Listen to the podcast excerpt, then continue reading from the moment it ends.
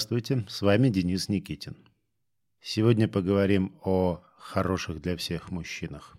Наша встреча началась с его улыбки и вежливого «здравствуйте». Знаете, улыбка, назовем его М, была слишком позитивной. Но, минуточку, дело не в М. Такие, как М, приходят ко мне очень часто. И рассказывают они одно и то же, почти слово в слово. Так что, откровенно говоря, это мог быть и М, и А, и С, да и вообще почти весь алфавит. Типичная история у мужчин лет до 35-40. При этом они все уникальны. Они совершенно разные жизни живут, у них разные профессии. А общее, общее только одно – сценарий хорошего для всех. Если я буду хорошим, если я все сделаю правильно, у меня будет – и вот после этого будет, можно подставить все, что угодно. У меня будет любовь, у меня будет должность, у меня будет премия, у меня будет бурный секс, у меня будет теща, которая не станет на меня орать, у меня будут друзья, которые меня уважают, ну и так далее. М о котором идет речь, продолжал свой монолог. Обычно, кстати, при встрече, особенно на первых сессиях, скорее диалог. Вопрос-ответ, вопрос-ответ. А вот с таким типажом это исключительно монолог на старте.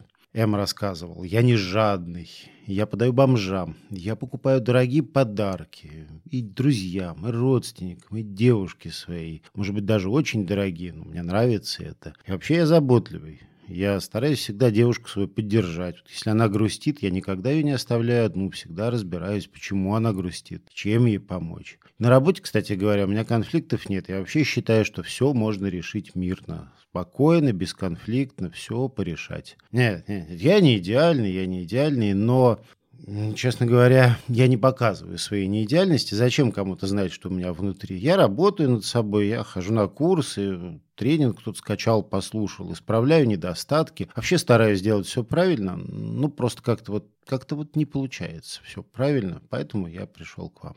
Картина была мне ясна, но несколько уточняющих вопросов я все равно задал. Ну, например, с кем вам проще, скажите, пожалуйста, с женщинами или с мужчинами? Второй вопрос. Что для вас главное? Лично для вас.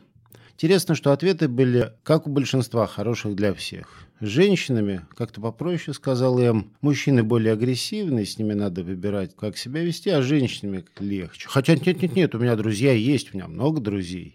А для меня самого, ну, главное, чтобы близкие были счастливы. Знаете, я я вообще вот подарки дарить люблю даже больше, чем получать. Потому что видеть радость близкого – это такое счастье. Если бы это было и все, рассказал мне человек свою историю, и все, других историй нет, то это вообще было бы прекрасно. Я бы тогда, наверное, спросил, а что же вас ко мне привело? Только все это, к сожалению, внешняя, блестящая, яркая, красивая, но просто оболочка. И дальше я начал спрашивать. М сначала неохотно, а потом все более и более открыто стал рассказывать, вовлекаться. И постепенно выяснилось, что он много и очень изобретательно врет. Ну, потому что если не врать, то конфликтов не избежать. Что вообще-то очень закрытый. Характерная фраза, знаете, вот то, что я вам рассказываю, Денис, я вообще никогда никому не говорил. Вы первый, кто об этом узнал. И взгляд такой значительный на меня.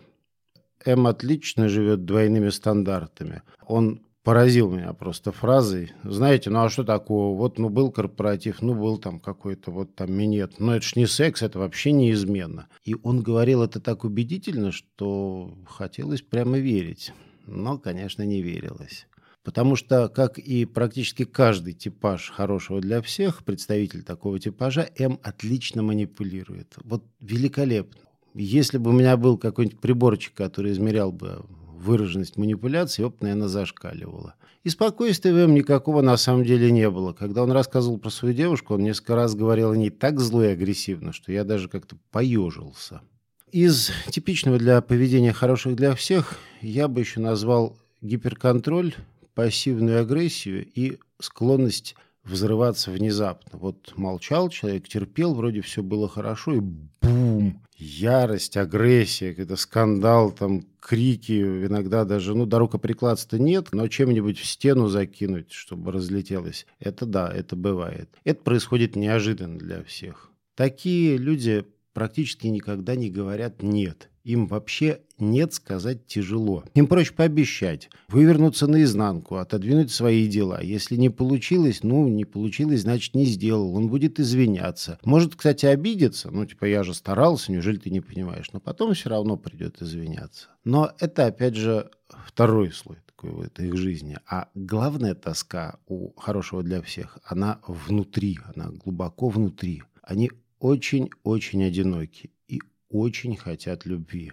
Они постоянно делают что-то хорошее просто для того, чтобы им что-то взамен дали. Не в смысле вещей, а какого-то отношения, признания. Но этого они как раз и не получают. От этого они тоскуют, злятся еще больше. Секс у них, как правило, отвратительный. Карьера, ну, редко бывает очень удачной. Она неплохая, ну так, средняя. И осознание того, что у кого-то лучше, мечты о хорошем сексе, мечты о любви, мечты о яркой карьере, они хороших для всех погружают в тоску еще сильнее, потому что, ну как так вот, я же все делаю правильно, я так стараюсь, почему меня никто не видит, почему меня не замечают.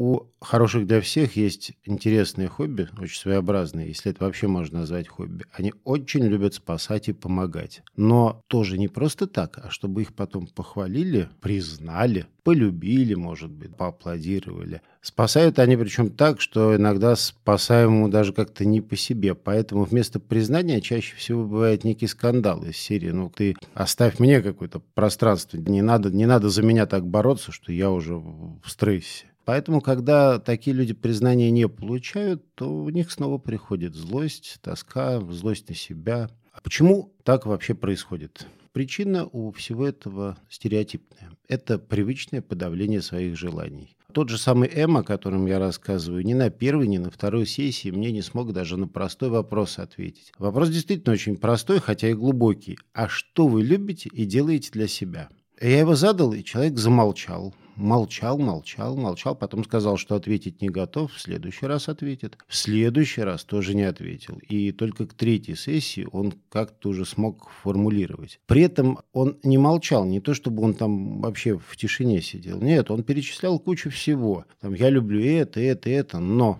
чуть-чуть детализируешь, и выясняется, что это для девушки, это для мамы, это ради брата, это для начальника, это для работы, это для друзей. И у него еще был благотворительный фонд, в котором он волонтерил, а это вот для фонда и тем, кому надо помочь. То есть человек для себя не жил вообще ни секунды. Все для других. Все, вообще все. Для себя у него оставалось только курение. Кстати, тоже довольно распространенная история среди хороших для всех. Какие-нибудь зависимости. М курил все. И кальяны, сигареты и вейп. Причем, докурив сигарету, мог тут же взять вейп. Почти как паровоз. Подавленные собственные желания нарушенные границы, боязнь обидеть словом, поступком, отказом. Все эти истории тянулись у него еще со школы. Это тоже очень типично. Вообще, у хороших для всех мужчин любимая фраза, знаете, какая? Почему она или там почему он не заметил, как я старался? Почему его любят, хотя он урод, а меня такого хорошего не любят? Почему у меня меньше денег, чем у кого-то, хотя я лучше работаю, я более заботливый, более старательный, менее конфликтный? Почему слава достается каким-то уродам, а не мне? Я вообще почти идеальный. А те недостатки, которые есть, я еще исправляю. Вот это прям любимая фраза.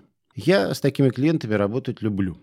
Знаете почему? Они всегда обращаются тогда, когда попробовали уже другие способы, попробовали самостоятельно разобраться со своей проблемой, сходили к каким-нибудь специалистам, которые мне помогли. И в конце концов они почти в отчаянии приходят ко мне и говорят, я хочу жить нормально. Они не врут, они действительно очень-очень хотят жить нормально. Поэтому за все время это очень частый посетитель, частый типаж. У меня ни разу не было случая, чтобы вот такой хороший для всех работал плохо, не выполнял задания и вообще там имитировал деятельность. Нет, ничего подобного. Они приходят и работают. И ни разу не было, чтобы результат был нулевым. Были люди, которые большего достигли, были те, у кого результаты были поскромнее, но потому что меньше старались. Но так, чтобы вообще ноль, такого не было. Работа с ними достаточно длинная. Это большой клубок проблем, и его надо раскручивать не очень быстро, постепенно работая с одним, с другими составляющими. Нужно от трех месяцев до шести, или если мерить в сессиях, то от 10 до 30 сессий, чтобы человек вот не на словах, а действительно на деле поменялся. Потому что сначала нужно выяснить источники проблемы. Тут как раз у всех очень разная картина. Понятно, что они в детстве, но в детстве очень-очень разные источники проблемы. Потом они учатся хотеть что-то только для себя.